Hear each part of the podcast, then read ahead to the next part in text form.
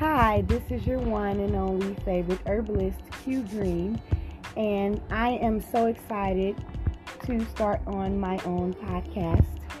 I will be going over different herbs and the benefits from them, um, just like pretty much how I do on my herb for the days, as well as I will touch bases with like thoughts that I have for the moment, which is what made me want to start the podcast because I have random thoughts that I just like to talk about and vent and speak my mind because that's what I do. And I like to give people positive energy, thoughts. I'm going to be giving you um, positive affirmations.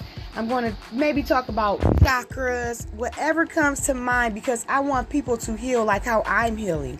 I want people to be happy like me, feel inner peace, like be happy within yourself. Thanks for listening to me. This is Q Green. Bye bye.